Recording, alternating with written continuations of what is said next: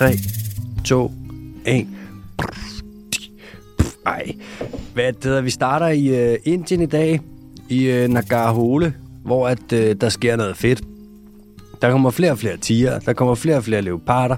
Der er også en masse andre dyr, der har det godt. Det er lidt en, uh, det er en rigtig god nyhed og et sejt sted, og det skal vi lige ind og vende.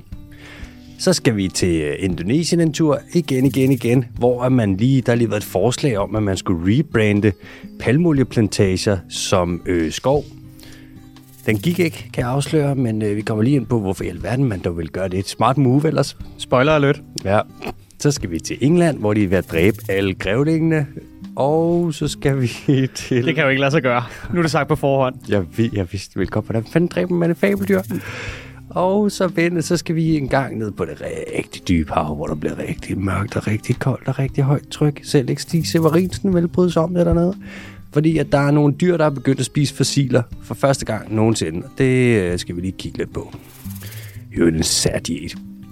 Så har der været olieudslip i Thailand her i slut januar. Det var ikke med vilje. Og øh, ja, der er nogen der, der prøver lidt at skubbe nogle tal lidt under bordet, men det får de ikke lov til, for det bliver dækket lige her. Ja, så kommer de hurtige nyheder. Efter det, der kommer... El Quizobando. Det er kraften rigtigt. Så er der spørgsmål fra lytterne. Der er tre stykker i dag, og øh, det er det. Så er der ellers bare god uge. Go! Go! Nå, velkommen til Den Dyrske Tips podcast. I dag der er det... Ja, du sidder derude og lytter. Det er mandag den et eller andet. Jeg ved ikke, mandag den... Øh, den Mandag den et eller andet. Mandag den 21. eller 22. Altså man kan sige, øh, når, når folk lytter til det her, så håber jeg virkelig, stormen har lagt sig. Fordi hold nu op, København er bare... Altså den er vindblæst i dag. Ja. Den er op på en helt pelikan i dag. Ja, det er godt, der ikke er nogen af de der øh, vindting fra westernfilmene, som man ser, der blæser hen over øh, vejen der derude, fordi de ville være farlige. Tumbleweed. Ja, tumbleweed, det ville være farligt, hvis, de var, hvis der var sådan nogen nu. Godt nok være mange af dem, men altså, så skulle der godt nok også være tørt. Hvad det hedder, øh, du har været lidt ude omkring den forgangne uge, mm. hvis man lige har misset det inde på Facebook-siden. Jamen, der har jeg da. Jeg har da været, øh, jeg har været en tur ude i DR-byen igen. Igen, igen. Den her gang var det så i debatten jo. Ja, P1-debat. P1-debat, ja. Du var ikke inde og snakke med Clemen Kærsgaard. Nå, det vil være det. det. Han har jo ellers en fantastisk manøvre. Har du været mærke til, at hver gang han afbryder nogen, og han skal videre til et, uh, til et nyt spørgsmål, mm. så går han lige tilbage rundt om den der plint, som man har hans noter på, ja. mens han snakker. Tager han lige en kigger på noterne? Nej, han, nej, han går bare en tur rundt om den, ligesom mm. for at nulstille mm. på en eller anden måde. Ah, det er smart. Går han med eller mod uret? Han går, jamen det kommer jo, øh, han går mod, han går som regel mod uret. Jeg vidste Ja. Jeg vidste Men han er også, øh, han er jo rebel jo. Det er han. han er, jeg må give ham, han er æder med med ting, han kan være opdateret på alle de ting i debatten. Alle de forskellige meninger og alting. Stille de rigtige spørgsmål. Jeg tror, han har en rigtig god, øh, sådan irriterende god hukommelse. Jeg tror, han har en god kommelse og er rigtig meget på en dag om ugen. Og resten af tiden, der er en rigtig sofa kartoffel. Nej, han driver jo også øh, ræson og alt muligt lækkert. Og så kører han det der stafetten om lørdagen med, med Clemen Kærsgaard og sådan noget. Er det rigtigt? Hvad det hedder, øh, det var slet ikke det, vi skulle til. Hvad, hvad skete der inde i P1-debat? Øh, jamen, vi skulle... Øh, det er jo kommet op, det der. Nu har der været en artikel forleden, hvor at, øh, som Mikke Gerris har skrevet om det der med nak og ed, og det der med, at man skyder dyr for... Altså, lidt laver noget underholdning ud af det der med at slå ihjel. Parenthes. Altså, ja. Mikke Gerris har været på besøg. Man kan lige gå tilbage og finde episoden. Mm-hmm. Ja, det har han jo. Han Parenthes har slut. en utrolig savlig og velformuleret mand. Er du gal, mand? Øhm, og han skrev den der artikel, kom ud i politikken, og så har der været noget debat om jagt. Og så kom der en øh, anden artikel i Jyllandsposten, blandt andet skrevet af Bengt Holst, som også har været på besøg herinde. Mm. Finn Davis der. Også en genial mand, en lille held af vores jo. Ja, det må man sige. Om øh, det handler om det der med, at man udsætter en masse dyr, eller fugle er det så, i Danmark for at have noget at skyde på. Og en stor del af dem, en million af dem, det er så øh, fasaner, som man udsætter hver eneste år for at skyde mm. Og så skrev de til mig til god gammel AH, spurgte, hey, kunne du tænke dig at komme ind i El Debato og stå og snakke herinde om det her? Så tænkte jeg, hmm, Ja. Yeah. så tænkte jeg, ja, yeah, fuck it. Hvis man søger på et P1-debat, nakker ed, det var ligesom det, der var udgangspunktet. Mm-hmm. Og øh, så kan man vælge at høre hele udsendelsen. Hvis man gerne vil høre øh, Alexander snakke, så er det omkring 49, 49 minutter. Inden, ja. 49 20 minut. Øhm, og der kommer med. Det, altså, nu, nu kommer jeg med min ærlige mening. Ikke, Kom med. ikke, ikke om jagt, men, men selve debatformatet, den måde, de har valgt at sætte det op derinde. Ikke? Mm. Det er lidt en magtdemonstration i, at, at, at debattørerne ikke rigtig siger særlig meget, synes jeg. Ja, man står lidt indimellem lidt derinde, så er man sådan lidt på vent i fem minutter. Ja. Så er man lige on hold. Ja, så er der lige, kommer der et opkald og en sms, og så... Jeg, Ja. ved ikke, jeg, har ikke, jeg har aldrig hørt det selv. Øhm, jeg hører jo hverken radio eller podcast. Ja. Hvad det, hvad det hedder? Øh, må, jeg- må, jeg, må jeg spørge ind til du, øh, hvad det hedder, selve debatten? Er det et personligt spørgsmål? Det er ikke et personligt spørgsmål, men det er sådan lidt, øh, hvad det hedder, du, du, du fik jo det sidste ord, men der blev også lige kastet noget fakta hen over bordet, mm. sådan, ja, altså det, det virkede lidt som sådan noget øh, hofteskudsfakta, hvor det var sådan noget med, at øh, der er kun kongeørne i Danmark, fordi der er fasaner. Ja. Og det vidste man lige på grund af en undersøgelse, men ikke rigtig, hvad for en undersøgelse, og hvem der havde lavet den, og hvorfor. Ja, Jeg tror, at den der korrelation, han kom med ham der, med øh, at der er kongeørn der, hvor der er fasaner, den er sådan lidt, den er lidt kniben. Man skal huske, at vi har udryddet kongeørnen en gang i Danmark før, Mm. og vi udryddede den, fordi at den åd fasaner. Så man kan sige, at der er jo en korrelation mellem, der hvor der er mange fasaner, og man vil jage dem, der kan kongeørnen godt finde på at tage dem, og så har man skudt alle kongeørnene. Så han står lidt og skyder sig selv i foden. haha. Mm. Der er også det med fasanerne, at de jo, øh, altså det er en kinesisk fugl, ikke? eller en asiatisk fugl, som du bare har pølset ind i Danmark. Den er jo invasiv. Så du kan ikke sige, at en dansk art er afhængig af en invasiv art. Altså kongeørn tager jo også harer, og de tager jo gæs, og de tager jo fandme nærmest hvad som helst. Det er jo en kæmpe fugl, ikke? Jeg kunne også forestille mig, hvis du sætter, altså hvis du sætter en, en million fasaner ud, ikke? Altså, du er godt klar over, at nu er det jo ikke sådan noget, at du vælger 4 kvadratmeter, og så sætter en million fasaner ud. Nej. Alt andet lige, så vil det ikke være særlig fornuftigt. Um, men jeg kunne forestille mig, når du sætter rigtig, rigtig meget bytte ud, mm. så er det, hvad det hedder, så er der for det første meget af det, så det er jo på en eller anden måde, hvis der er en million, sådan foretrukken bytte på en eller anden måde. Mm. Um, den er måske også lidt lettere at fange, Ja. end en, end en hare. Altså, der er, ikke, der er ikke så meget buskads. Den kan godt lide at gå rundt i noget, i noget høj, øh, høj hø, på en eller anden måde. Ja. Høj halm. øhm, og, og så er det jo klart, der hvor der er meget bytte, det er jo nok der, hvor byttedyrene befinder sig. Ja, selvfølgelig. Og så er det, den vil jo, en kongeørn vil jo tage det nemmeste bytte. Og sådan en put and take dyr. Det er jo sygt nemt. Altså, de har jo ikke de her fasaner, som man sætter ud. De er jo de er maks 6 uger gamle, ikke? De er jo bare opdrettet i basically en stor hønsegård. Og så siger man, at man har simuleret nogle ting for at give dem, lære dem noget vild adfærd. Men altså, det er jo ikke lige frem et reintroduktionsprogram, det her. Det er jo bare en million fugle, som man importerer en del af dem Og fra. er fedt at køre det som, at pakke det ind som et reintroduktionsprogram, når det er en invasiv art, som vi vælger at sætte ud, fordi der er nogen, der skal have noget at skyde på. Det er, jo, det er jo det, og det er jo helt det, de prøver at gøre. Det er også det er en af grundene til at sige ja til at være med i den debat, er sådan, større et problem er det jo ikke, hvis man kigger på sådan konsekvenserne for miljø og biodiversitet og sådan. Der er noget dyrevelfærdsmæssigt, noget etisk i det, det der med at slippe dyret bare for at noget at skyde på, som man kan diskutere, ikke? Men det er mere bare det der med den måde, de pakker det ind. Det er der, hvor jeg bliver sådan lidt, Men så bare være ærlig. Altså. Ja, det der, de siger sådan noget, nej, nej, hvor, så kommer Bengt Holst, han spørger sådan, hvorfor slagter I dem ikke bare, når I, lige når I slipper dem ud? En seks øh, uger gammel fasan er jo, den ser jo fuldvoksen ud. Du mm. bare slagte den. Så er de sådan, nej, det er fordi, vi vil give dem et godt liv, og de skal have en chance for at overleve. Og sådan, men det er jo en tam fugl, som de slipper ud. Det er jo ikke fedt for den at blive puttet ud. Det er sådan en underlig kombination af sådan noget put and take møder, en zoologisk have møder, øh, nogle folk, der gerne vil ud og skyde et eller andet Ja. det bliver sådan en meget lemfældig omgang med naturen i Danmark. Ikke? Det bliver sådan en legeplads, hvor vi bare kan hive dyr hjem, og så bare slippe ud, fordi de griner og skyde. Og så er det sådan, nah, men det er for dyrenes skyld. Det er sgu ikke for dyrenes skyld. Og ved du, hvad de tjener på, hvad det koster at skyde en fasan? Nej. Det koster mellem 3 og 500 kroner. For en fasan. Yes. Fasan. Fasan. Fasan. Ideen. Den er fasen. Hvad med ideen? Et fasen. Oh, ja, der kommer sådan en gentleman vibe over der. Må jeg få den igen? Vi har også, øh, øh, måske skal vi hoppe lidt videre, for man kan jo gå ind og høre episoden. Vi har fået en gave Mm-hmm. Hvor god gamle Jebbe Trips. fra Chubby Traps. Tak, Jebbe Trips. Dr. Jonathan. Mm-hmm.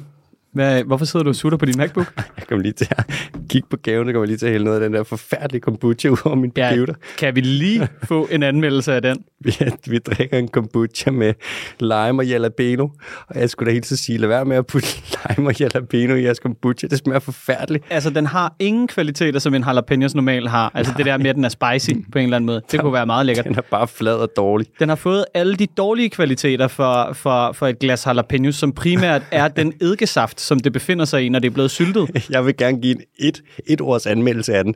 Tjek det her. Ad.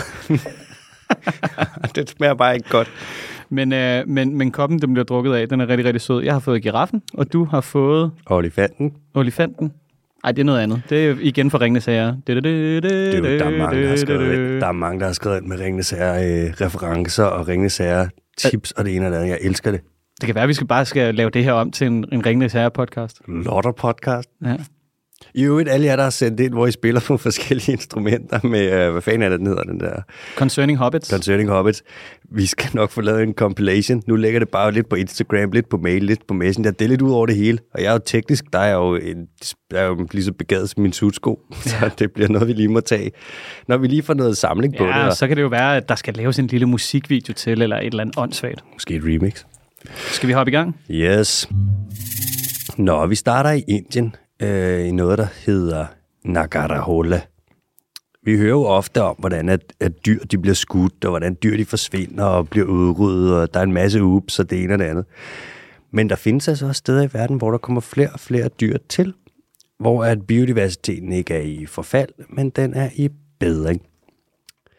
Og et af de her steder, det er så øh, lige uden for Kolding. Nej, det er sgu nej, det er lige meget. Et af de her steder, det er så øh, Nagarhole, jeg ved ikke, om jeg udtaler det rigtigt, som ligger i Indien.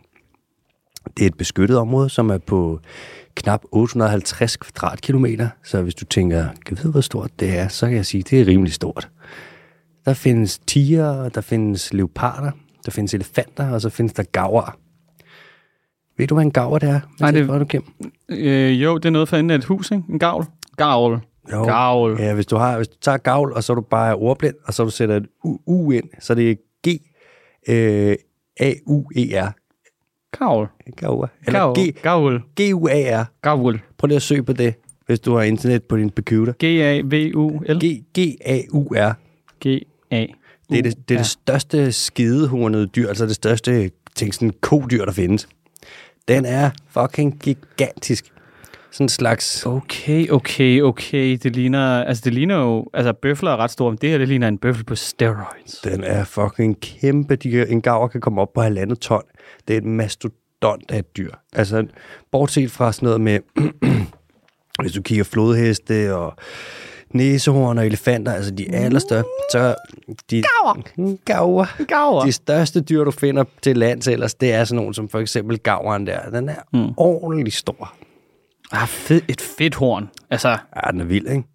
den er... Øh, sådan de der afbillede, afbildninger, afbillede, afbildninger. Kom så. Jeg kan ikke. Den semantiske guillotine. Læg jeg kan ikke i dag. Jamen, jeg tror, jeg har, jeg har for fedtet i munden, fordi jeg lige øh, rendte ind i en øh, faste lavnsbolle. Mm-hmm. Øh, den minder mig lidt om tyren Ferdinand. Altså den der måde, den har sådan lidt, lidt runde, øh, hvad kan man sige, horn på, der, hvor spidsen begynder at pege ind mod hinanden op på toppen. Ja, fandt han, er det den fra øh, den her tegneserie her? Ja, Mm. jeg tror. Altså, hvis vi kigger her i Nagarhole, ikke, så er der også, de er også, der er også sorte panter. Og sorte panter her, det vil så være øh, leoparder, som er melanistiske, altså har meget øh, sort pigment. Ikke?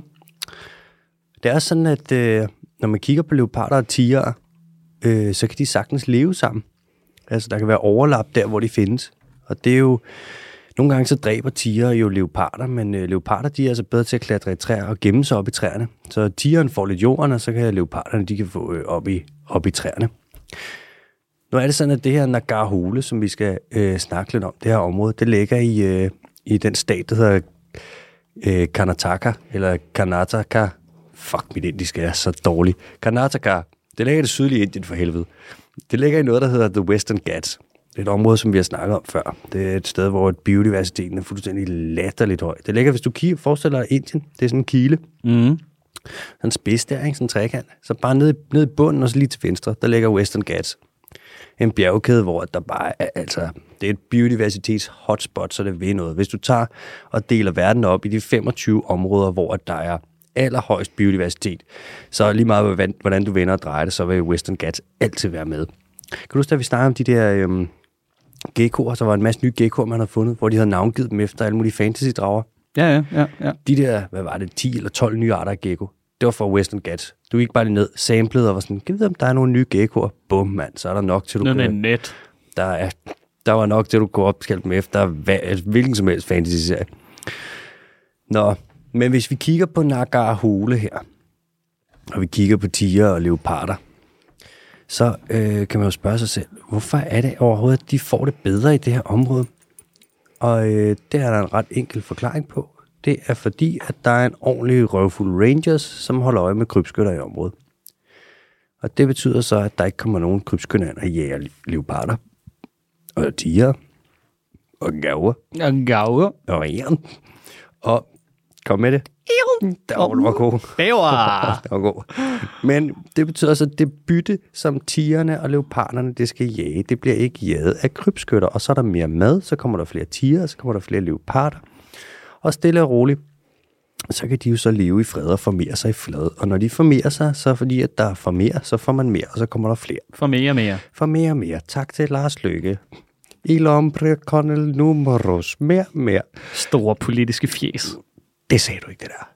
En added bonus, som er meget vigtig at nævne i forbindelse med store rovdyr, det er, at øh, når de tager, øh, når de går på jagt, så vil de jo typisk tage de sygeste, eller de ældste, eller de svageste dyr fra bestanden af byttedyr.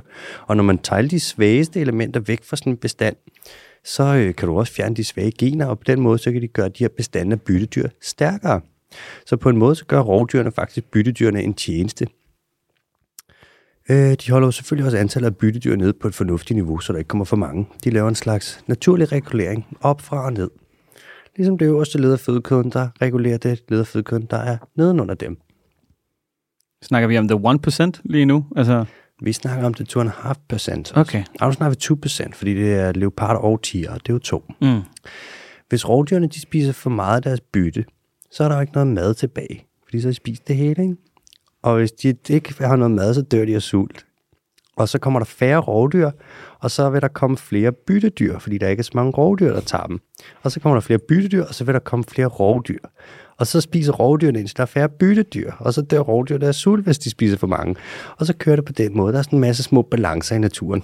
Så når man får mere og mere, mm. så kan man få for meget mere, ja. og når man får for meget mere, så får man mindre mere. Så får du mindre mere, ja. Ja. Og så kører det videre, så kan du lave en... Så bliver der mindre og mindre. Ja, og hvis så vi kommer ind som mennesker og rigtig slynger riflerne frem, så kan vi få en mindre, mindre, mindre, mindre. Og så kan vi få sådan en øh, øh, sådan, øh, slet ikke. Altså, Så kan vi få en slet ikke. Den gode gamle slet ikke. hold nu op.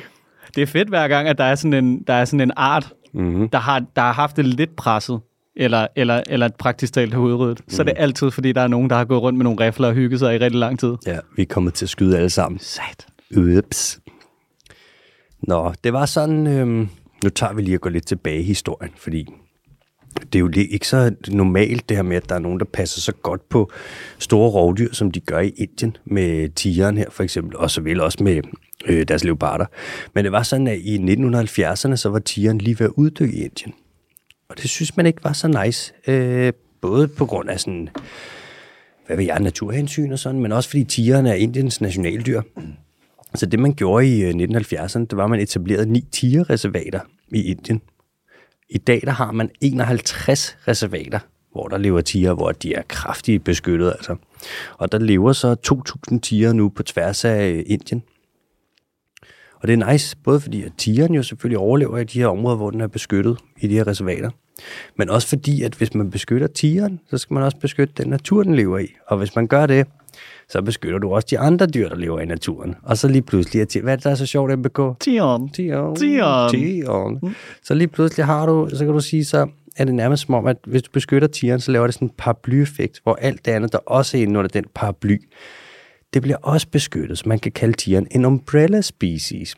Og fordi det kan trække en masse naturbeskyttelsespenge og alle de her indsatser, så kan man sige, at den trækker det ligesom det der, der sidder forrest på flagskibet. Den der dame, der sidder, som man laver til ud i træ. Så man kalder også nogle arter for flagship species. Ligesom øh, næsehorn meget er, og pandaen med WWF, og løven, der er blevet brugt, gorillaen bliver brugt. Alle de her ikoniske arter, det er flagship species. Eller, eller Præcis, figursarter. det er det, det hedder. Ja. Det er det, det hedder. Galions, okay. ja. Oh, man kalder dem også spearheads, fordi de spearheader, det er det, der kommer allerførst. Det trækker alle mulige indsatser. Og så når de beskytter alle de her ting, eller man beskytter dem, beskytter du også noget andet, og så er der også en lidt umbrella species effekt. Altså alt andet under paraplyen også bliver beskyttet. Anyways, øhm, bup, bup, bup, bup, bup. der er lidt problemer med tigerne også i Indien, fordi de angriber jo mennesker, Ja. og de spiser mennesker. Altså de sidste par år, Det er der jo, er der. det, men det er jo igen, det er jo igen sådan en, en klassisk, du ved, vesterlænding du ved, øh, idiotisk situation at stå i, hvor at det er sådan, lad nu være med at skyde dem. Ja. Men hvis du havde en tiger i baghaven, altså vi kan jo bare se det med ulven, ulven som er fucking ligegyldig, der ikke rører mm. nogen, Ja. du ved, den spiser et får i ny og næ. dem udrydder vi, fordi vi er bange for dem, eller synes, de er pisse irriterende. Ja. Og her der har du et reelt, du ved, apex predator, rovdyr, som også spiser mennesker. Og det er hvert år, du. Ja. Bare rundt om den her Nagarhole Park her, vi snakker om nu, der er der blevet dræbt. Bare siden 2019 har, de, har tigerne dræbt ni mennesker. Wow. Men man lader dem være alligevel. Altså, det er jo sejt, mand. Kæmpe skud til Indien. Indien vil også reintroducere geparden nu. Der plejer at være geparder i Indien, jo. Øh, det er så spøjst. Det er den hurtige af dem, ikke? Det er den Hurt, hurtigste. Hurtigkatten. Den hurtigste, det er The Cheetah, også en rigtig hurtig bil, hvis du har spillet GTA. Snydepelsen. Mm. Mm-hmm. De vil have et sted, der er et sted, der hedder Madhya Pradesh. Madhya Pradesh. Som, Madhya. som ligger i Indien, hvor de har tiger, de har leoparder, de har løver, og nu vil de også have geparder. Det bliver det første, altså det var der, plejede der at være på et tidspunkt, men det bliver det eneste sted i verden, hvor de her fire store katte, de lever side om side igen. Er det en reintroduktion? Det er nemlig en reintroduktion, ja. Ja. Og så vil man vist nok bruge øh, geparder fra, øh, uh, jeg kan ikke huske, Namibia vist nok, og så måske også lidt fra, øh, jeg tror det er Pakistan også. Ja, ja, det var den, jeg tænkte på, jo. Eller nej, du tænkte på den iranske. Ja, det er den iranske Ja. gepard. Jeg elsker geparder jo. De er så seje. Man plejer at bruge dem til jagt. De er pisse hurtige. Er det ikke noget med, at de har en, sådan en virkelig, virkelig, virkelig tung hale, fordi de bruger den lidt som roer, når de løber for... At... Just, exakt. Ja, ja, okay. 12-tallet derovre. Ja, ja, men jeg skulle, altså, alle de dyre dokumentarer, du ved, på Animal Planet igennem teenageårene, det, Det er bidt så det har fast. sat sig fast, du. Det er sat sig fast. Jeg synes, det er sejt, mand. Jeg synes, det er sejt, at Indien gør det her. Vi kan fandme lære noget af Indien. Specielt i Skandinavien, mand. Nu er de lige gået i gang med ulvejagten der i, øh, i Norge. Hvad fanden var det, Norges landbrugsminister, hun sagde forleden? Hun sagde, en, øh, en død ulv, det er en god ulv. Der er, der er 100 ulve i Norge, eller det plejer der at være. Nu er de lige skudt 25 af dem. Sammen med Sverige med deres losjagt og bjørnejagt og ulvejagt. Og Danmark, der ikke gør noget ved ulveskyderiet og alting. Det er en fucking joke, at vi ikke i Skandinavien, hvor vi er så pisserige, mand. Vi gør ikke en Jamen, det, men det er, jo også, det er jo også bare røvsvært at kigge på en ulv, og så vide, at man, hvis der er en dusør, ikke? Mm. det er sgu også lækkert. Det er så fucked, altså. Så kan det være, at du ved, så er der måske lige til en weekend på Comwell sammen med, sammen med konen, men til gengæld er der for evigt slet ikke nogen ulve i Danmark. Det, er jo et trade-off. Og der, den sige. er jeg er også villig til at gå så langt, som at udrydde et eller andet, for at jeg kan komme på Comwell i to dage. Jeg kan lige forestille mig dig, der ikke har hverken våben eller jagt til at lave dig en lille slangebøse. så kom her. Jeg kan da godt snitte mig en bue på en eftermiddag. Du er en farlig mand.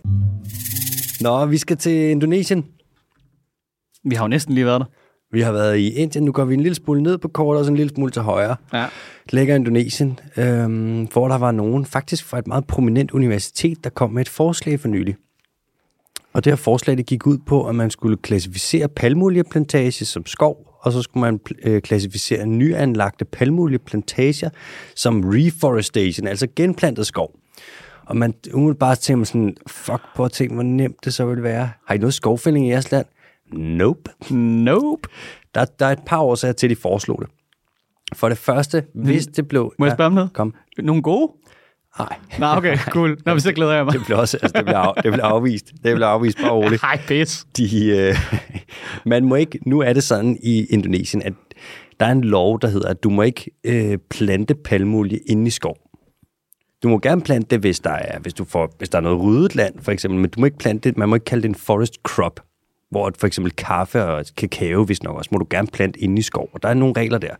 Og hvis man lavede det om, så man klassificerede palmolieplantage som skov, så måtte man jo selvfølgelig gerne plante det inde i skov. Og hvis man gjorde det lovligt, så ville de, holde nu fast, så ville de 33.000 kvadratkilometer ulovlig palmolieplantage, der er i Indonesien nu, de vil være lovlige. Det er jo smart. Yay! Det er jo smart. Så vil man jo ikke skulle håndhæve noget, og det er bare nemt. Okay, hvor altså, det, hvad, hvad- det var nogle phd studerende fra et anerkendt universitet, der har, der har foreslået det her. Jeg ved faktisk ikke, om de var phd studerende men jeg kunne forestille mig, og det her, det er, det er så tavligt af mig at sige, men jeg kunne måske forestille mig, at der har været en eller anden form for lobbyvirksomhed, som måske har noget med palmeindustrien at gøre. Jeg skulle, til, jeg skulle til at spørge, er der blevet kørt altså en truckload af penge ind ad bagdøren? Jeg kan ikke sige noget om det, og jeg kan kun, jeg kan kun gisne, og jeg kan kun gætte MBK. Ja, det, jeg kan ikke kun gætte. Ja, det er der. Nej, jeg kan ikke sige det. Jeg kan ikke sige det. Nej. Ja, for, nej. Ja. ja. Florida er lækkert. Jo, Indonesien er, de er korrupte. Der er ikke nogen problemer. Nej, der er ikke nogen korruption. Stop. Altså, man vil også slå et slag for øhm, Indonesien. Der er en masse degraderet land. En masse land, hvor der er blevet drevet noget... Der har været noget industri, som simpelthen bare ødelagt det, og nu er der bare sådan nogle øde marker. Og man kunne slå et, en, et slag for det jo, og gøre et, et slag for, slå et slag for degraderet land ved at anlægge plantager, og så vil du plante skov. Så altså, i stedet for at øh, ændre noget, så kan man bare ændre, hvad man kaldte det, og så vil du, det er jo bare det, du skal bare kalde Ja, ja, det kunne man også, altså. Bare kalde det skov. Psst, bare kalde det skov. Altså, altså, hvis du ikke har slået dit græs i, i fire dage, så kunne vi også bare vælge at kalde det vild natur. Og så er hele Danmark dækket af natur lige pludselig. Altså, Øh, ja, dude, det er Danmark også, og det ved du godt. altså alle de der små firkanter og cirkler, der findes rundt omkring langs vejene og sådan noget. Bare lad være med at slå dem i fire dage. Men, Altså, Mathias, vi snakkede om det sidste gang, ja. og det er meget grønt, ja. det hele, og det skal vi aldrig... Det der, det der er også en grøn plan. Du ved, mere natur. Ja, Det er ikke dårligt jo. de gør det jo for skovens skyld, Ja, lige præcis. fordi at palmolieplantage, det er skov. Det er det. Øh, de sagde nej regeringen der til reklassificering, for de har en anden Idioter. plan. Objektivt de set. så ikke en god mulighed, Nej. da den kom. De, den plan, de har til gengæld, den er til gengæld, øh, den synes jeg er ret cool. Og der skal altså lyde et, øh, der skal lyde et skulderklap, kan man sige det? Der skal lyde et skulderklap til Indonesien. De vil give landet tilbage til nogle øh, communities, altså nogle fællesskaber af folk. Og så skal de her folk i de her fællesskaber, de har så ansvaret for at omdanne illegale plantager og degraderet land. Det første, de skal gøre, det er, at de planter nogle afgrøder, som de kan tjene penge på, som ikke er nogen, der fucker økosystemet for meget op. Det er nogen, der har sådan nogle dybe rødder og kan ja, på en eller anden måde få noget fugt og noget tilbage. Og lægge an til en vej for, at der godt kan være skov. Og så snart at de så har været der, de her afgrøder, det vil tage en typisk 15-25 år, så må folk så høster de dem, så tjener de nogle penge, og så skal der være vild skov igen. Og så snart at der så er vild skov alle de her steder, hvor der før var illegal plantage og smadret land, så får staten skoven tilbage, eller landet tilbage. Så og så det, er er, det, det er på en måde ligesom at forpagte noget. ja, det kan man faktisk Du godt har sige. givet noget land i, i, i 20 år. Mm. Hygge jer med det. Tjene lidt penge, Tjene lidt penge. og så efter det, så skal der være vild natur igen. Book et, book et hotelophold på Commonwealth. Kom, kom. Hvad, Kom. hvad er kommet? Ja, det ved jeg ikke. Det er de der, øh, du ved, sådan noget, så render man rundt i en badekåbe i fire dage, mm. og bliver dampet i alle mulige forskellige esoteriske olier, og spiser økologisk greb fløjet ind fra, jeg ved ikke hvad, altså, Hvis den er organic, så skal du ikke panik. exakt mundo. Exacto mundo. Fucking skrevet det i panden. Mm, organic, don't panic. Øh, grunden til, at Indonesien gør det her, det er for det første, fordi biodiversitet og klima er seriøst kommet på mode. Og det er, altså biomassen i vild skov, den er højere, end den er i plantage. Der er så at sige mere levende materiale, og det kan lære en forbandet masse CO2, og det vil man jo gerne i forhold til klimaet. Der er også sket det i Indonesien nu, at der er flere og flere af de her øh, fabrikker, hvor man ligesom øh, processerer øh, palmolie. Øh, de vil ikke have ulovlig palmolie, de vil ikke have ulovlig palmoliefrugt end mere. De siger simpelthen nej. Og det skyldes, at en, der er en del forbrugere af dem, der aftager palmolien, som for eksempel også i Vesten, vi vil ikke have palmolie, hvis ikke det kan garanteres, at det er lovligt. Så man kan sige, nu alt det med, vi har sagt, nej, der skal sgu være en markat på, det skal ikke være et ulovligt produkt, det afspejler sig lidt nu. Indonesien er sådan, så, kan vi, så må vi skulle gøre noget ved den ulovlige produktion. Så det er jo lidt sejt. Og nu ser det ud til, at Indonesien vil give 12.700, altså Fyn gange, jeg ved ikke, fire. Fyn gange fire. Fyn. Fyn. Vil give tilbage til nogle fællesskaber, der skal tjene penge på det her, og så skal det være vild skov. Og det er jo en bedre forretning for lokalbefolkningen, end at lave palmolie. Det er jo sådan med palmolie, at der er nogen, der har en lille smule palmolie, en hektar eller to, bare sådan en lille et stykke pis der med palmolie, de tjener ikke en skid på det. Dem, der tjener på det, det er kæmpe store virksomheder. Og der er ikke noget galt med de her store øh, virksomheder. Det Nej. er der altså ikke. De prøver jo bare. De prøver bare. De prøver bare. Det er grønt. Også hvis man får lov af regeringen. Selvfølgelig. Fordi man måske er kommet til at tabe nogle penge i nærheden af regeringen. Mm, du tænker den der, hvor man lige går forbi en, for eksempel en magthavende embedsmand, og så man kommer til at tabe en kuffert med 100.000 kroner. Ja, Hvad fanden er det nu, det hedder sådan noget? Det hedder jo et uheld. ja det, det, det er pisseuheldigt. Ærgerligt lige at miste 100.000 kroner. Omvendt heldig uheld er så få lov, fordi... Men altså, Men de to ting er ikke Nej, nej, forbundet. nej, nej, De to nej, ting har ikke nej. noget med hinanden at gøre. den, den beslutning var blevet truffet. Ligegyldigt hvad. Det her, det er ikke... Det der, det er konspiratorisk. Det der, det er beskyldning. Velkommen til den konspiratoriske team. så er der dyr. Der er jo også det med fremtiden for palmolie. Hvordan fanden ser den ud? Det er jo, de er jo lidt ude i nogle bumpy rides nu. Altså, det er ikke det bedste ry, det har efterhånden. Jeg tror, der kommer til at ske nogle ting. Jeg skal nok også snart lave det der palmolie-segment, hvor vi gør de der ting. Det bliver fedtet. ja, vi mangler både palmolie og det kinesiske nytår. Og, og øh, hvad der hedder, 1. januar, Year of the Tiger. Apropos tiger, som vi var inde på tidligere. Mm. Ej, nyd tigeren derude i år. Det skal I skulle lige tage at gøre. Jeg er jo født i gedens år. Ja, det kommer fandme ikke bag på mig. Og nu kommer det også lige på banen. Du har en fantastisk tatovering. Den befinder sig på venstre overarm af en ged og en kartoffel. Ah, oui. Og en kæmpe kartoffel. Ja, fordi jeg har så gigantiske gans. Nej, nej, altså den er bare, altså arealmæssigt er den stor, altså i ja, forhold til... det var ret lille, da jeg fik den lavet, det er fordi, jeg har stor godt. Nå, ja, okay. Ja. Cool. Den vokser så større i takt med dig. Ja, det gør Professionelt. Den. Det gør den. Ja, ja. Skal snart blandes. Nå. Vi skal til øh, et land, som vi ikke så tit snakker om her i podcasten. Vi skal til øh, England. Og øh, for i England, der er man ved at skyde en masse grævling. Og nu kan jeg se, nu sidder måske dig derude, i hvert fald dig, MBK, du sidder og tænker, hvordan i verden skyder man et fabeldyr? Ja, det kan vi jo spørge Pilo Asbæk om. Han har jo dræbt en drage. Nå ja, sgu da.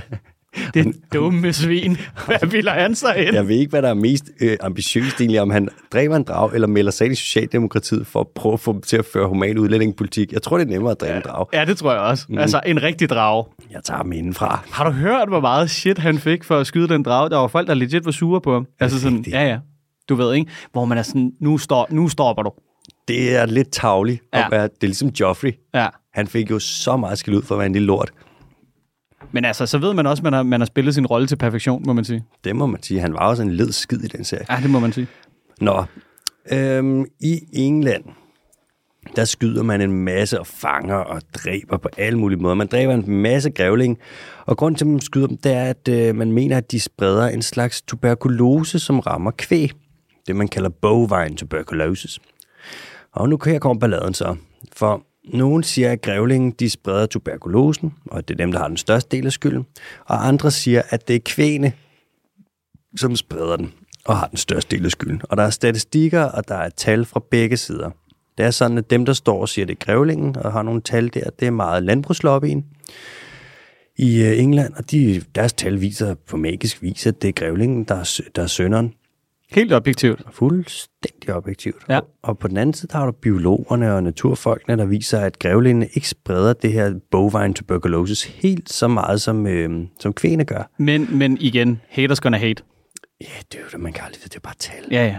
Jeg vil sige selv, så hælder jeg, øh, jeg har kun dykket ned i det her en times tid, men jeg hælder måske lidt mere til at sige, at landbrugslobbyen pynter på tallene, end øh, de andre gør. Det er udelukkende, fordi at min erfaring siger mig, at landbrugslobbyer godt kan finde på at være lidt øh, lemfældige med deres fakta, og det siger jeg kun én gang, og det er ikke en beskyldning, det er bare en idé, det er bare noget, jeg havde.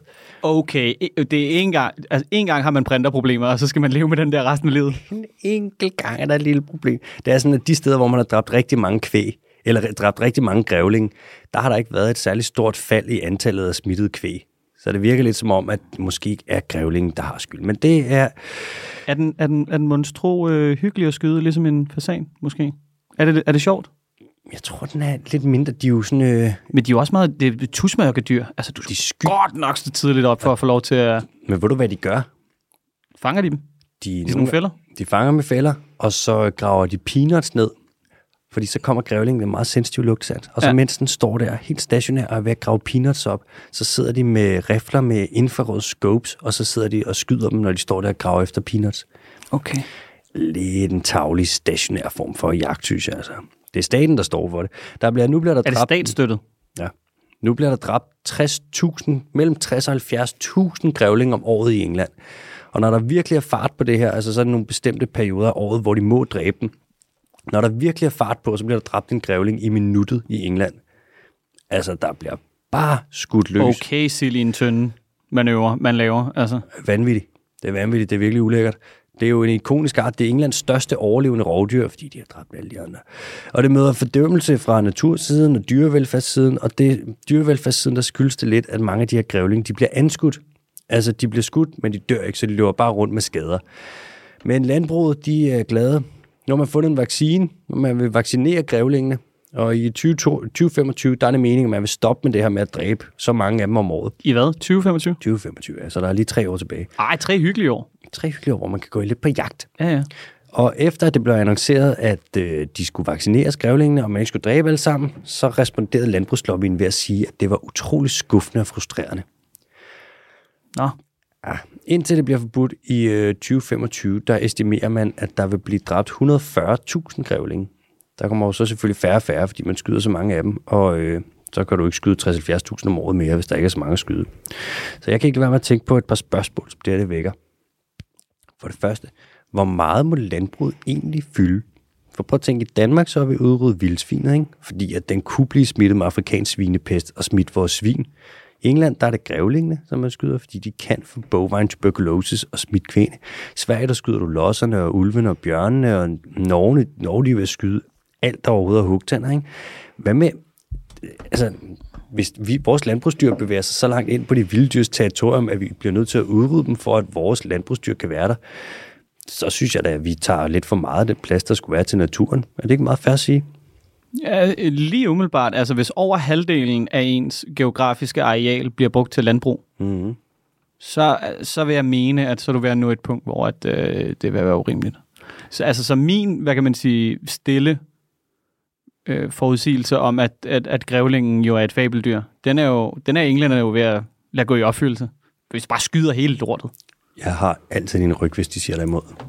Men øh, altså, er, er, bliver der gjort noget med det her? Er der nogen, der ligesom er ude og sige, at det her, det, er- det er fandme ikke fornuftigt? Masser. Men, Men, har, hvad, altså, står de bare buller ind i et, i et tomt lokale? Altså, eller hvad? mm, Er der, er der for mange penge i landbrugslobbyen? Altså, ikke, altså det, det, det er jo måske også bare svært at forestille sig, fordi i Danmark, der bliver der jo altid lyttet, kan man sige. Og speci- altså, I hvert fald ikke til landbrugslobbyen, fordi at... de har virkelig mange kvæg i England. Ja. Og det er bare det, den landbrugslobby, de prøver man at gøre dem glade. Øhm, og så er det jo bare nemmere, i stedet for at sige, sådan, I skal have færre kvæg, så er det nemmere at sige, vi skyder de her grævlinge. Det mister du ikke nogen penge på. Eller det gør de så, at de bruger, hvad fanden er det, de bruger en milliard om året derovre, den engelske stat, ikke? på de her calls, de her nedslagninger. Øh, en milliard alt andet lige. Jeg tror, i deres øh, hvad der har samlet budget, det er sgu ikke meget. Nej, det er rigtigt nok. Men man kunne måske bruge dem på noget bedre end at udrydde. Altså en milliard grævlinge. lyder meget, men det er det altså ikke. På tværs af et land, hvor der bor, hvad, 60 millioner mennesker? Ja, 60 millioner passer meget godt. Altså hvis du kigger på deres samlede landbrug, og så lige trækker en milliard ud, altså det er jo, hvad er det, f- 14 lobbyister, og så er det jo overstået. Altså, Det kan da godt være. De skulle bruge nogle flere penge på det. ja, lobbyister. Mm. Ja, ja. Så får man også nogle bedre aftaler. Det må være så underligt at være lobbyist. Specielt for sådan noget som... Tror du, der er nogen, der gør det, hvor de ved, altså sådan, at, at den sag, de taler, er... Jeg tror, når man bliver betalt for at have en mening, så tror jeg sådan... I starten, der tror jeg, det er sådan lidt knubret. Så tror jeg, det bliver sådan et arbejde, hvor man er sådan... Hmm, så er det sjovt at lave noget spin. Og så mm. tror jeg efterhånden, så begynder man selv lidt at tro på det, når man går med alle ens venner og spinner. Der har jo været tale om nu med øh, den fossile brændstofsektor, altså olie, gas og kul. De lobbyister, der er der, det er jo dem, der ligesom skubber det frem og gør, at det bliver så svært at lægge det ned. Ikke? Mm. Og der har været tale om, altså et kontroversielt forslag, der har været, det var de penge, som øh, man giver dem, som brændstofsektoren giver dem, øh, det skulle man matche fra statens side, og så give lobbyisterne endnu mere, og så hyre dem. Så du simpelthen tager lobbyisterne af deres hænder. Det tror jeg ikke kan ske. Fordi så, får de bare, så giver de dem bare flere penge igen. Det kan så godt være. Det er helt underligt at komme derud, ikke? Prøv Ja. tænke nogle industrier, der laver så meget gris, så man bliver nødt til at have nogen, der står og siger, nej, Professionelle løgnere. professionelle løgner, der bare skal ja. spinde det. Det er et underligt, der er meget moralsk fordærv i det der erhverv. Vi skal... Øh, vi starter. Altså, havsvampe spiser fossiler med hjælp fra bakterier. Det skrev jeg som overskriften til den her nyhed. Og jeg kunne ikke lade være med at tænke, at det lød lidt som et digt. Men øh, nu kan naturen kan jo også være lyrisk anlagt, jo. Altså, man har fundet de første dyr nogensinde, som spiser fossiler. Og det er nogle havsvampe, der gør det op i det arktiske ocean. Og havsvampe, det er altså nogle underlige nogen. Det er faktisk dyr, og det er fordi, de har et lavstadie. Øh, men det er også de første dyr, som forgrener sig væk fra de andre blidestræ. Så hvis man forestiller sig, at alt liv oprinder med en eller anden lille klat, og så stille og roligt udvikler det sig, og så får du sådan lidt, så forgrener det sig ud til, så kommer der planter, og så kommer der lidt svampe, og så kommer der Alle de forskellige ting, bakterier, virer og så videre. Og så, så den gren, der ligesom forsvinder ud og skal blive til dyrene, hvor vi sidder helt ude i spidsen af den. Så det første, den første forgrening, der kommer fra den, det er så de her havsvampe. Og eftersom det er de første dyr, der ligesom forgrener sig væk fra de andre dyr, så kan man sige, at det er de mest simple af alle dyr. Og de er fandme også simple. De har hverken nervesystem eller øh, cirkulatorisk system, altså blod og lymfevæske og sådan noget, der suser rundt i dem. De har heller ikke noget fordøjelsessystem. Og egentlig så afhænger de bare af, at der er noget vand, der skyller igennem alle de her huller, de har i deres krop i gåsøjne. Eller i svampeøjne her. I 2011, der var der nogle forskere, som øh, tog en prøve fra øh, dybhavet op i Arktis. Det var nede, det er fra flere kilometers dybde. Og normalt, hvis man lige stikker en skovl ned deroppe på flere kilometers dybde i Arktis, så får du altså ikke det store med op.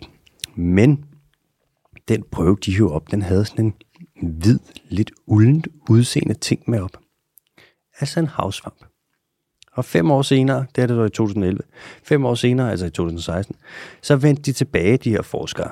Sikkert efter at have brugt uendelig lang tid på at sidde og skrive ansøgninger til legater. Og nu vendte de tilbage med kamera og lygter og måske en lille ubåd, de kunne sende ned. Og så pølsede de den ned på bunden af havet her. Og det de så fandt, det var noget ret nyt, noget ret spøjst. De fandt de her havsvampe, som var de der hvide uldne ting, som åd fossiler. Fossiler fra nogle rørorme på gamle undersøiske vulkaner. Rørorme, det er også nogle fuldstændig spøjsorganismer. Det er sådan nogle orme, der er inde i maven, der har de nogle bakterier, der hjælper dem med at fordøje metan, som kommer ud fra vulkaner. Og så spiser de selv bakterierne. Så bakterierne er på en eller anden måde inde i dem og får så logi, og så prisen for deres logi, det er, at de skal være kost for de her rørorme. Så dør rørormene på et tidspunkt, og så bliver de så til, fossilerer de så. Og øh, så kommer havsvampene til. Der er sådan en havsvampe, de skal lande et sted. Havsvamp, det er bare, for eksempel de der, man bruger nogle gange i badet, de der øh, badesvampe, eller hvad fanden de hedder, det er en havsvamp. Det er en art, de kan kommer i alle mulige størrelser og former og farver og sådan noget, men det er sådan nogle, det er sådan, de ser ud. De starter deres liv som en, de kan starte deres liv som larve. Så kommer der en lille larve svømmende med havstrømmen, blip, blip, blip, blip, blip, og så lander den et eller andet sted, og så bliver den til, vokser den op og bliver til en svamp. Nu siger jeg en svamp, men det er det i virkeligheden slet ikke. Det er jo et dyr, men vi kalder dem svampe. Ligesom slimdyr, der slet ikke er dyr, men faktisk er protister. Det er noget underligt noget. Stop mig. Det er sådan, at øh, svampe, de kan også... Ej, det kommer faktisk lige om lidt. Først lige det der med fossilerne. Det er, fossiler, de er ikke særlig næringsrige. Altså, hvis vi skulle ud, hvis vi skulle ud og spise, for eksempel, vil du helst på øhm, geranium og spise deres nye menu, eller vil du helst spise fossil? Mm, geranium. Det tog lige lidt tid. Ja, men du har altid været en tænksom her. Ja, mm. meget eftertænksom. Øhm, der er ikke så meget næring i dem. De får også svampe for hjælp af nogle symbiotiske bakterier til at nedbryde de her fossiler. Jeg er ikke helt sikker på, hvordan det fungerer, fordi jeg ved ikke, om der er nogen, der ved, hvordan det fungerer, fordi det er så ny novel science, det her altså.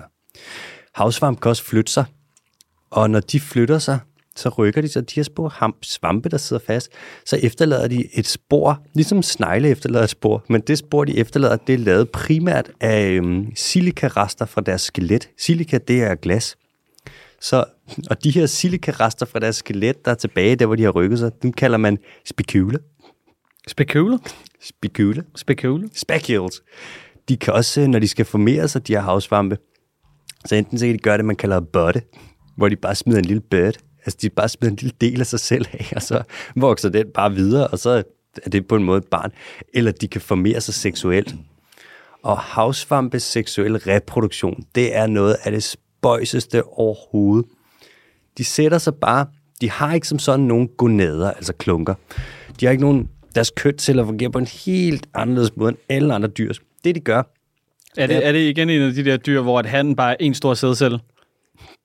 Nej, ikke engang. De har havsvampe alt efter art. Nogle af dem, der er der hanner, nogle af dem er der hunder, nogle af dem, der er der hermafroditter, og nogle af dem, de skifter køn, som altså hver gang solen går op og ned, så er det bare totalt, altså det er helt udflydende. Det er meget svært at sætte sådan et, her har vi et handdyr og et hunddyr certifikat på, fordi det bare svinger og svinger og svinger. Når de skal formere sig, så sætter, øhm, så sætter nogle af dem, der er hanner, eller dem, der er hermafroditter og har handlige celler, så sætter de sig bare til at gøre det, som man kalder at ryge, hvor de bare begynder at producere sperm i nogle celler, og så sidder de bare og pølser det ud i vandet, så det ligner, at de sådan er smoking. Så sidder de bare og spermer. Det er så forsigtigt. Spermer de bare. Nogle gange så spermer de efter månens cykler. Nogle gange så kan man ikke finde ud af, hvad det præcis er, der trigger deres spermeri. Så begynder de bare at sperme. Så kan de sidde i kolonier af svampe og spermikor. Så dækker de, så kan man se området omkring det, så bliver der bare et tyndt lag af sperm. Spermer bare afsted. Sådan nogle små spermsvampe, der bare spermer. Så er det slet ikke svampe, det er jo dyr.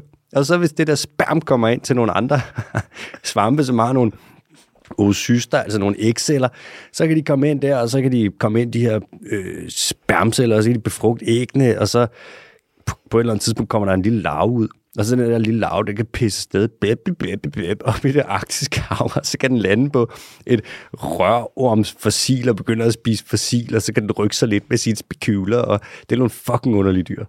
Jeg elsker dem sgu. Dagens ord er sperm. Dagens ord er sperm. sperm til 25 kroner. Hold nu kæft. Og spekuler. Nå, vi skal til den sidste nyhed, der er før de hurtige nyheder. Øhm, I Thailand, der har der lige været, der er olieudslip nu her for tiden, og dem, der har lavet olieudslip, det er altså ikke med vilje. Det, det, ikke det er det jo aldrig. Det er bare fordi, man er på vej ned og hente noget lækker olie. Ja, det er ikke med vilje. Det her olieudslip, det er 25 km fra øh, Khao Laem Yakor Samet National Park, som er Thailands mest besøgte Marine Protected Area. Det er også sgu da 240.000 besøgende om året. Og skulle da også uheldigt, de valgte at lægge den der park lige i nærheden af deres olieudslip. Irriterende, at de der koraller ikke kan lægge sig et bedre sted. Hvorfor kan de ikke bare gøre som svampene og rykke sig lidt med deres ja, ja. Der er sygt mange koraller i den her park. Der er hajer, der er rokker. Det er et skrøbeligt økosystem med rigtig høj biodiversitet, der skal passes godt på det. Men nu har der så været olieudslip. Det har aldrig stoppet os før. Det er, dude, at det her det er noget af det større, værste kris. Det er Chevron, der står bag. Chevron, det er øh, et kæmpe, kæmpe, kæmpe stort øh, oliefirma, og det er, det er et af de mest skrupelløse af alle sammen. Der er en sag, der kører med en, der hedder Steven Donsiger, som har været advokat. Han er miljøaktivist. Han har vundet en sag mod Chevron, så de skulle betale over 9 milliarder dollars i øh, erstatning, fordi de bare ødelagt al natur i verden. Og så efter det, så er Chevron gået efter ham, pusset advokater på ham, og på en eller anden måde formået at give manden fodlænke på og få ham øh, buret ind derhjemme. Det er en kæmpe sag. Det er noget af det mest... Åh, det er bittert. Det er sindssygt, og han har ikke gjort noget. Altså, han har vidderligt ikke gjort noget. Steven Donsikker, D-O-N-Z-I-G-R. Det skal ikke handle om det her, men det er sindssygt, hvad de gør. Hvis du går imod dem, så er det bare en her advokater, og milliarder eller der milliarder, så får de der bare til at holde kæft. Men så med mindre, at der så er noget, der hedder sociale medier, hvor du kan snakke om, hvor meget de får dig til at holde kæft, ikke? Øps, du kan tage en mands frihed, men du kan ikke tage hans internet. Chevron, da der kom der olieudslip nu her i slut januar i Thailand, så sagde de først, at der var sluppet 400.000 liter olie ud. Så lidt efter, der var de sådan, nej, nej, der er sluppet 160.000 liter olie ud. Det var sgu da heldigt. Og så lidt efter, så siger de, nej, der er sluppet mellem 20.000 og 50.000 liter ud. Endnu bedre.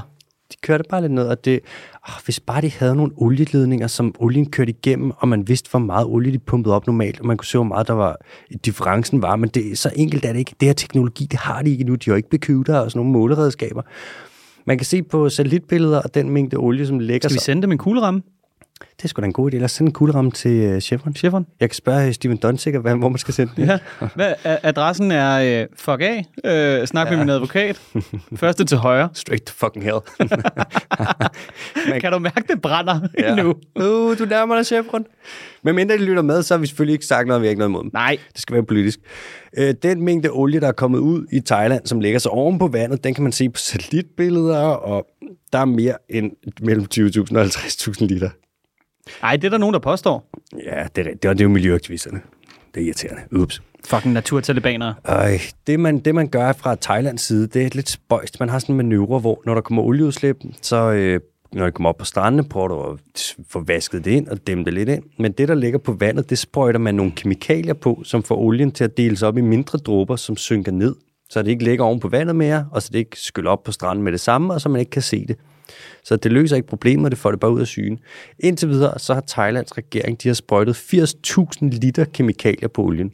Altså, hvis vi skal tro på Chevron... Er det, er det nogle lækre kemikalier? Sådan nogle, der er, sådan nogle, der er gode for os? Jeg tror, det er sådan lidt fedtoplysende. Jeg tror, det er sådan lidt sæbeagtigt måske. Nå, okay. 80.000 liter, dude. 80.000 liter. Det er fuldstændig sindssygt. Huha. 80 ton af det der, hvis det vejer et, et kilo per liter. Der var i øvrigt også det sted, hvor der var olieudslip nu i Thailand, der var der også olieudslip fra samme pipeline, fra samme firma i 2013, og økosystemet er stadig ikke kommet sig. Og olieselskabet, de siger, at de arbejder på at forbedre sikkerheden og på at undgå, at det sker igen.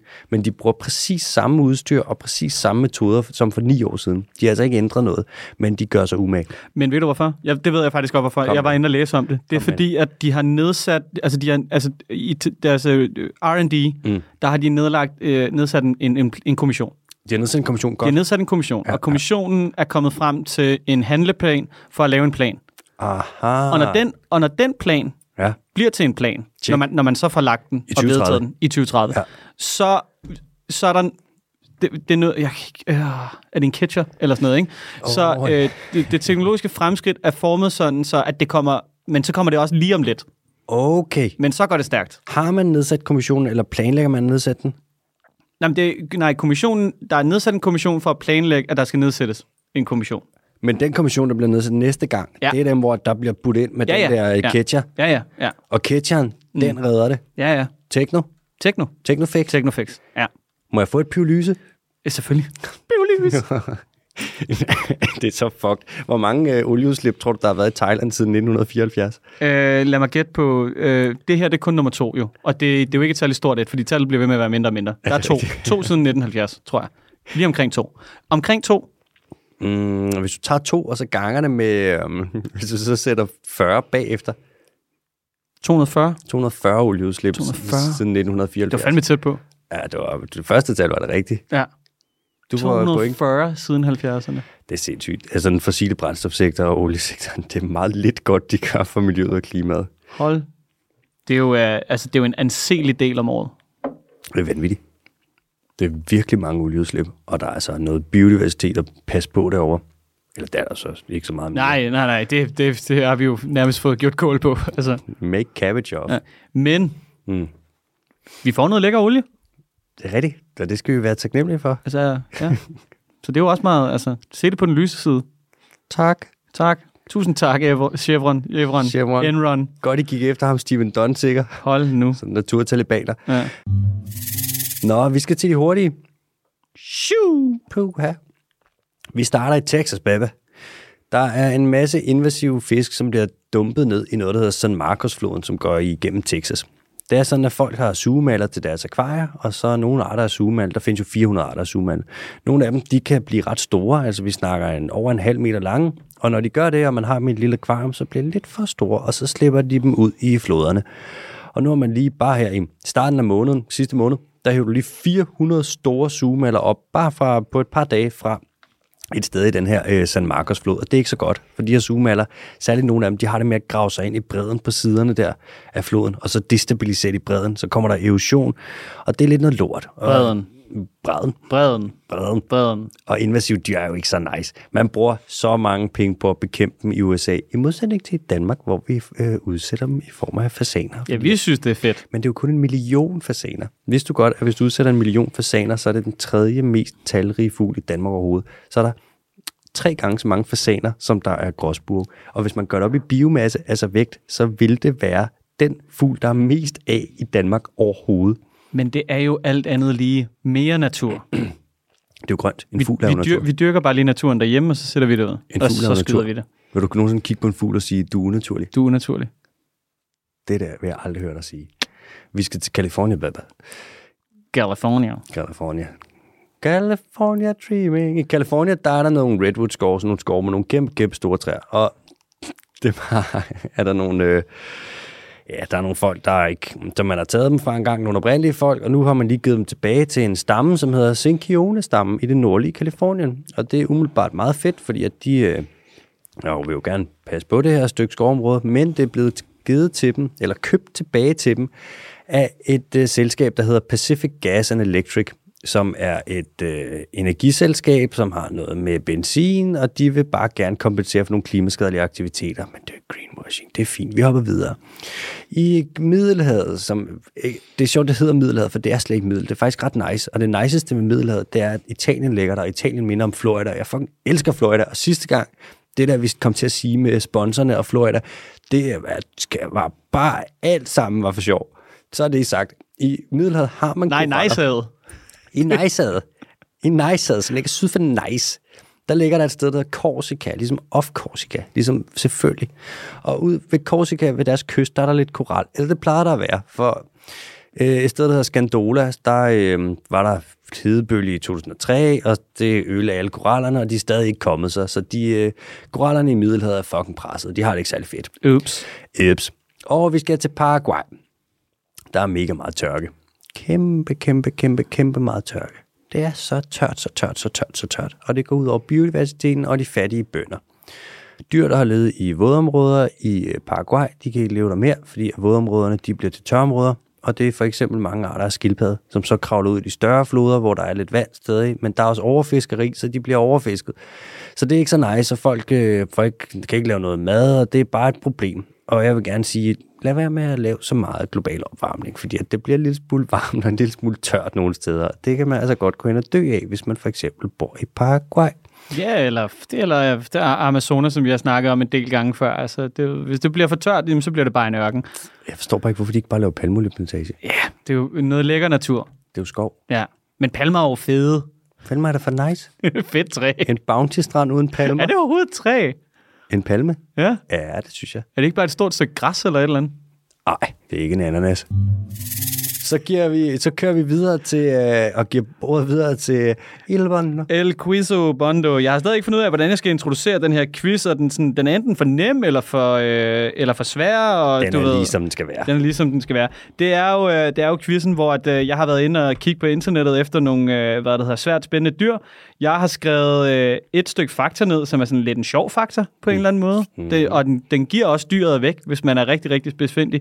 Øh, derefter så kommer der fem stykker fakta, som er sådan lidt mere, hvad kan man sige, sådan objektiv på en eller anden måde, som måske Okay. bare har noget med størrelse eller et eller andet at gøre. Ikke? Øh, I denne uge Mm. øh, kan jeg fortælle dig, at i nogle lande, der hedder jeg William til efternavn. I andre lande, der er jeg simpelthen bare en beklædningsgenstand. I nogle lande hedder jeg William. I andre lande er jeg en beklædningsgenstand. What? Ja. Nogle lande hedder jo William til efternavn. Mm, Det er det faktor, du får. den er sat med svær. Det er nummer et. Beklædningsgenstand, og det er dyr. Ja. Mm, kan du, jeg Ja, tænker det kan, lidt- godt, det kan godt være, at det ikke er et dyr, men altså, så... Jeg er rimelig dårlig til at google, og jeg har ikke en kandidat i biologi. Jeg tænker umiddelbart, om det kan være sådan noget med, man, ah, det er jo ikke pelsen, hvis du ikke ved, om det er et dyr. William, b- b- b- b- Vi går videre til nummer to. Ja.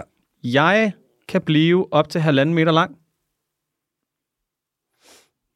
halvanden meter lang. Halvanden meter lang. Beklædningsgenstandsdyr, som hedder William, den er godt nok svær i dag. Det er, man kan sige, at halvanden meter lang er jo også sådan, det er lidt irriterende. Der er rigtig mange dyr, Mm-hmm. der er halvanden meter, tror jeg.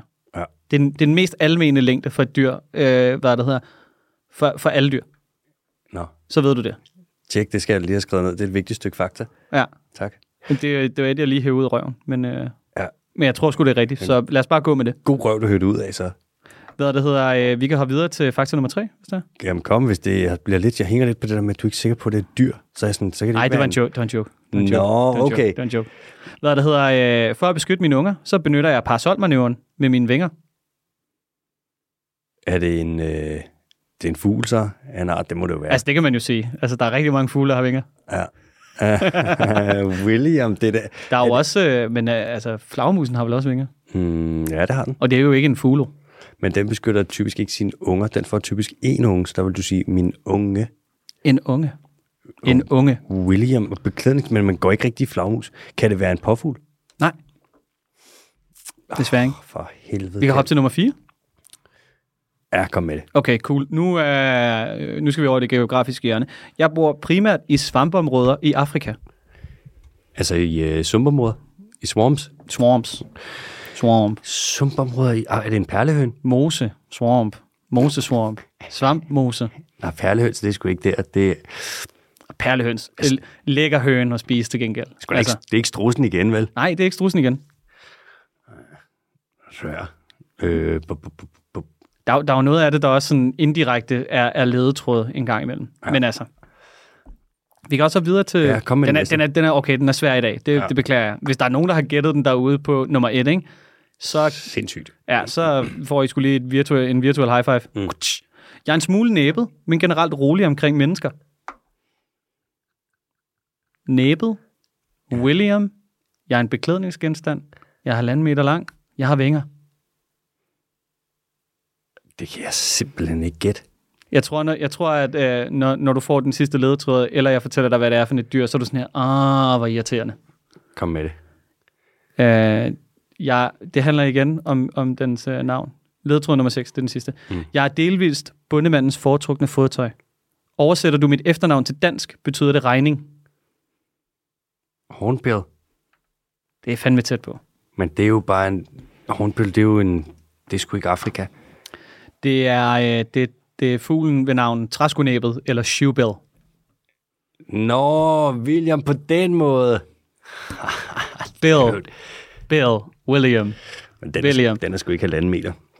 Det står der her. Ja. At handen kan blive op imod halvanden meter. Er det rigtigt? Sh- Shoebill stork. Det er et vildt dyr, mand. De er sgu seje. Det er fucking, det, det ligner jo virkelig noget, der er trukket ud af Jurassic-perioden på en eller anden måde. Altså, helt sindssygt. Der er nogle, ligger nogle vilde, vilde billeder af dem på nettet der er helt sikkert noget Wildlife Photographer of the Year, der mm. har scoret nogle af dem. meget intens at kigge på. Er du gal? Prøv at gå ind og google den. Det er træskonæbet. Dagens dyr er træskonæbet. Træskonæbet. Eller shoebill stork. Shoe Bill William. Vi skal til spørgsmål fra lytterne. Vi starter med et spørgsmål fra øh, Bertram. Han skriver, Hej DDT. Det er kort for den dyriske team. Ikke giftstoffet. Mm, thank fucking god. Er vild med jeres podcast. Godt arbejde der. Har et spørgsmål om sprutter. Hvordan kan det virkelig lade sig gøre, at blæksprutter skifter farve bare sådan efter behov? Er det samme teknik som kameleonermund? Altså frækt allerede der. Spørgsmålet, undren, alting. Det er sådan, at alle gode biologer angriber ting. Synes blæksprutter er enormt seje. Så jeg vil bare lige høre jeres take på det. MVH Bertram. Og det er sådan, når blæksprutter skal skifte farve, så har de tre forskellige øh, komponenter, de bruger til det. For det første, så har de noget, der hedder kromatofor. Og hvis man skal tænke på, de ligger inde i huden på dem, og hvis man skal tænke på dem, så forestiller jeg en ballon. Kan du huske det, med, når du tager en ballon, som for eksempel er rød? Jo mere du strækker den ud, jo mere tynd og rød bliver farven. Men hvis du putter den, moser den helt sammen, så er farven intens. Så der har blæksprutter de her kromatoforer i forskellige farver, som de kan ekspandere, og hvis de ekspanderer dem nok, så bliver de gennemsigtige. Eller de kan putte dem sammen, og så bliver farven mere intens. Giver det mening? Ja, kroma betyder også farve, gør det ikke? Mm, jo, det gør det. Og så har de også, blæksprutter har også noget, der hedder irido, irido, iridofor. Wow. Og det er nogle små øh, plader med farver, som reflekterer lys. Og så har de noget, der hedder leukofor, og det er små spejle. Og hvis man har mange spejle, som man lige skubber frem i huden, så spejler man jo det øh, område, man er i, og det vil typisk være god kamuflage. Så det er sådan, at de skifter farve. Og det er ikke helt samme mekanik som øh, hos, hos øh, kameleoner. Kameleoner har nogle små øh, krystaller inde i huden, så vidt jeg husker, som de kan indstille på forskellige vis, og så kan de ligesom, de her krystaller reflektere lyset tilbage på en anden måde. Men jeg tror, blæksprutterne, at deres øh, teknikker er vist lidt mere sofistikeret faktisk. De kan jo kamuflere sig som altså, nærmest intet andet. Du skal også forestille mig, at der måske er lidt forskel fra den ene sprutte til den anden sprutte. Ja, det vil der sgu også være. Ja. Ja. Jeg tror, de 10-armede, tror jeg, som udgangspunkt, ikke er lige så gode typisk til at skifte farve, som de 8-armede er. De er bare lidt seje at kigge på. De. Ja. Så er der cuttlefish, som vi jo også bare hedder blæksprutter på dansk, som er fucking intelligente. Og de er skræmmende. Det er de. En lille smule skræmmende. Godt, de ikke er større. Det har Ja. ja. ikke været sjovt, og øh, dem løber der altså ikke om hjørnet med. Nå, så har vi et spørgsmål fra Joachim. Han skriver, Er det med CH eller K? det er med K. Okay, godt. J-O-A-K-I-M. Og han siger, hey, ved ikke, om jeg allerede har berørt det i et afsnit, men har I snakket om rewilding-projekter, som er i gang i Danmark, da der er stor kritik af det, da nogen mener, det er dyremishandling. Hvad er jeres take på det? Der altså, jeg, har, har vi snakket om det, eller har vi snakket personligt om det? Fordi jeg tror, vi har været inde over det. jeg har nævnt det lidt, haft det lidt med, men lad mig lige break, tror- it, break it down. Jeg tror, vi snakker nogle af de 10 første episoder eller sådan noget, ikke? Jo, det kan sgu godt passe. Mm. Altså for det første, når man snakker rewilding, og nu snakker vi jo så for eksempel med naturnationalparker i Danmark, hvor du vil tage noget natur. Det vil i Danmark cirka være 0,6 procent af Danmarks areal, og så vil man dedikere det kun til natur. Så du må ikke længere dyrke landbrug derinde, du må ikke fælde træerne, du må ikke gå på jagt, du må ikke gøre alle de her ting. Man må stadig have en færdes derinde, men det skal være natur for naturens skyld. Øhm, man kan sige, med rewilding-projekter, for det første, så er vilde dyr, de er vilde. Det er en vigtig ting at have i baghovedet. Altså, vilde dyr er vilde. Vilde dyr, det er ikke dyr, vi har i fangenskab. For det andet, så er rewilding-projekterne i Danmark, for eksempel Mols Laboratoriet, som ligger over ved Mols, det er det, som øh, Morten D.D. har ansvaret for, det er tjekket i fucking hoved og røv. Det er de mest tjekkede, altså ikke seje på den måde tjekket, men det er de mest gennemtjekkede dyr i hele Danmark. Du har ikke, der kører en gut rundt på ATV kun for at holde øje med de heste og de køer de kvæg, der render rundt over. Du har haft de har været politianmeldt et hav af gange, fordi der er folk, der ikke fatter, at dyr godt kan rende rundt og være vilde, uden at de lider. Der har været politi derude 30 gange, og der har aldrig været noget så meget som en anmærkning. Der er, altså, de dyrlæger på dem, det er jo som sagt et laboratorium, man tester det her med at sætte dyr ud i naturen, så de bliver tjekket i hoved og røv, og de har det fint. Det er, viser sig, at dyr faktisk godt kan lide at have meget plads og rende rundt og hygge sig i naturen. For det tredje, dem, der vejleder de her rewilding-projekter, og hvis vi kigger på naturnationalparkerne, det er de skarpeste naturfolk, der overhovedet er i Danmark. Jens Christian Svending, blandt andet. Altså rewilding-ekspert, internationalt anerkendt. Vi har haft flere, det er flere af de artikler, som vi har dækket i podcasten, der har han været sidste forfatter. Altså, jeg vil ikke diskutere rewilding med ham, hvis jeg var uenig. Lad os sige det sådan. Carsten Rabeck med ind over. Internationalt anerkendt øh, biodiversitetsforsker. Altså i top 3 promille af de mest citerede forskere i hele verden. Han er med i rådet så sidder der Maria Gering, præsidenten i Danmarks Naturfredningsforening. Dengang, at Venstre kom og sagde, kornmarker, det er natur, der var hun hos enhedslisten som miljøoverfører, vist nok, og det var hende, der sagde, ej, nu stopper ikke kraftet med. Hun er med indover. Altså, vi snakker Rasmus Ejernes, som også bare er skarpere end skarp. Vi snakker folk, hvor de elsker naturen så meget, man tror, det er løgn, og det er dem, der står bag. Så når der kommer nogen og siger, at det er dyremishandling, så skal man huske, at de folk, der står bag, det er de sidste, der vil mishandle dyr. For det fjerde, så er det ikke synd, når dyr de render rundt i naturen og skal finde deres egen føde. Det er jo det, dyr gør. Det svarer til at sige, at det er synd, at en bi den skal flyve ud og finde pollen, for vi kan jo bare give den noget sukkervand. Altså, for det femte, så skal vi også huske, at hvis det ikke var for de her rewilding-projekter, hvordan fanden skulle vi så nogensinde gøre naturen vild igen? Det ligger jo lidt i ordet, ikke? Rewilding, man prøver at gøre det vildt, og i Danmark, der har vi ikke vild natur lige pt. Vi har til gengæld en biodiversitetskrise, og så er det jo, ja. Men jeg tror måske også, problemet opstår nogle gange, at det er også fordi, man, man, man kommer lidt fra den forkerte vinkel og kigger på det. Mm. Fordi for eksempel så, øh, så snakker man jo om, at man skyder en masse dårdyr og elge og rådyr og, rundt, og kronhjorte for den sags skyld i, øh, hvad der er hele Norden, så vidt jeg kan forstå. Mm. Og det gør man, fordi der simpelthen ikke er nok føde grunden til, at der sandsynligvis ikke er nok føde, det er jo, fordi der ikke er nok rovdyr til at regulere bestandene. Så derfor har man nogle jæger, der gør det. Så man kan sige, du har jo allerede indvirkning på naturen, men når du så prøver at genudsætte og lade dyrene finde deres naturlige plads i økosystemet mm. på en eller anden måde, eller finde deres naturlige størrelse, som det økosystem, de bliver sat ud i, ligesom kan understøtte på en eller anden måde. Mm. Så hvis der er en kalv, der falder fra, så synes man, det er dyremishandling. Ja. Men hvis du opdrætter øh, 14 millioner grise om året, til at gå, øh, hvad der hedder, en øh, boldpistol i møde, mm. så er det ikke dyremishandling. Nej. Altså, så jeg tror også nogle gange, at man lige skal huske på, at, at netop som du siger, det er ret dygtige mennesker, og det er med et ret godt formål, man prøver at gøre det her. Det er ikke fordi man kan sige, at der er en kæmpe stor pengepose på den anden side af det til de personer, der altså sådan går ind og du ved, støtter og forsker i rewilding. Altså. Der er ikke nogen penge i det. Det er jo også en reintroduktion, ikke? Det er jo bare nogle dyr, der er uddøde for lang tid siden i Danmark, fordi vi kom til at skyde alle sammen. Ups med spyd, var det så dengang, ikke? og mm. bil. Men det er jo en reintroduktion. Vi har jo, vi mangler store græsser, og de skal være der. Og når man kigger på græsningstryk, altså i Danmark, der er det sådan, at naturen, der bliver nødt til at være nogle områder, der ikke gror til. Der bliver nødt til at være nogle lysåbne områder. Alting skal ikke være skov, for skov, det er ikke alle dyr og alle planter, der lever i skov. Der er mange blomster, for eksempel blomsterplanter, som skal være ude i lysåben natur. Der bliver nødt til at have et højt græsningstryk. Der er dyr, der skal græsse, så man kan holde naturen åben. Og i Danmark, hvis vi kigger på det, så er det 80 procent af vores lysåbne natur, den er troet, fordi der ikke bliver græsset nok. Så man kan sige, at jægerne, det er fint, de skyder, men det vil være endnu finere, hvis de skyder lidt mindre, fordi der mangler simpelthen græsning. Det er det, man prøver at imødekomme nu. Vi skal lade noget natur være vild natur ellers det andet der, hvis vi ikke laver rewilding, og hvis vi ikke ligesom gør noget for det, så, kommer, altså, så behandler vi hele Danmark, som om det var kongens have. Det går ikke, og vi, kan ikke, vi bliver også nødt til nogle gange at lade nogle ting ske i naturen, som er naturlige processer, som vi ikke synes er rart. Det er ligesom, hvis vi optager dyredokumentar, og vi skulle bryde ind, hver gang der var en løve, der angreb en bøffel. Fordi vi var sådan, nej, stop, det der, det er synd. Og så giver vi den der løve noget hundefoder i stedet for. Det kan vi jo ikke. Altså, der er jo, vi bliver nødt til at lade naturen være natur. Det er det, man gør med rewilding, ikke? Ja, altså fordi ellers så alternativet, det er jo bare en masse palmeparker, og så kan vi kalde det for natur, ikke? Ja, præcis. Eller en masse kornmarker så kan vi stille og nogle, træ. stille nogle billeder ud af nogle grævlinge, og så, du ved, altså, så er der biodiversitet. Perfekt. Værsgo. Ja. Og de skal ikke fodres. Ja.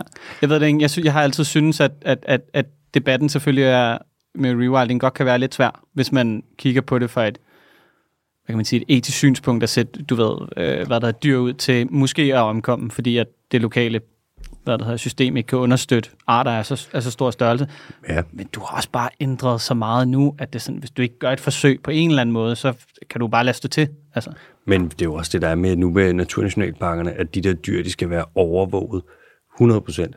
Ja. Og så tager man hvert år, så estimerer du, hvis der er nogen, der mangler huld, altså nogle dyr, der står og bliver lidt tynde, og man tænker, den der, den får en hård vinter, så aflever du dem. Så selv nu, der er der sådan, dyrene får ikke lov til, det kan da godt være, at der er nogen, der får lov til at gå og være lidt øh, sultne en gang imellem. Selvfølgelig, det er da fint, men hvis de bliver underernæret, så dræber vi dem, så slagter vi dem. Det er jo, altså, jeg kan ikke se, hvor det er det der med, at dyrevelfærden den falder fra. Jeg kan godt se, at der er noget med Nye Borgerlige og Pia Kærsgaard og en masse andre, som har set sig sure på de her ting, men jeg kan ikke se, hvor deres argumenter er. Jeg kan ikke se de videnskabelige artikler, de har, der viser, at rewilding er en dårlig idé, fordi det findes ikke. Nå, lad os lade den ligge der. Det er jo et helt nærmest et afsnit for sig. Det skal jo ikke blive politisk. Nej, nu kommer der til gengæld det sidste spørgsmål. Det kom lige tækket lige ind i dag, og det får du lov til at svare på. Ja, tak. Og jeg vil gerne bede om, at du svarer på spørgsmålet for så vidt muligt med et ord. Okay.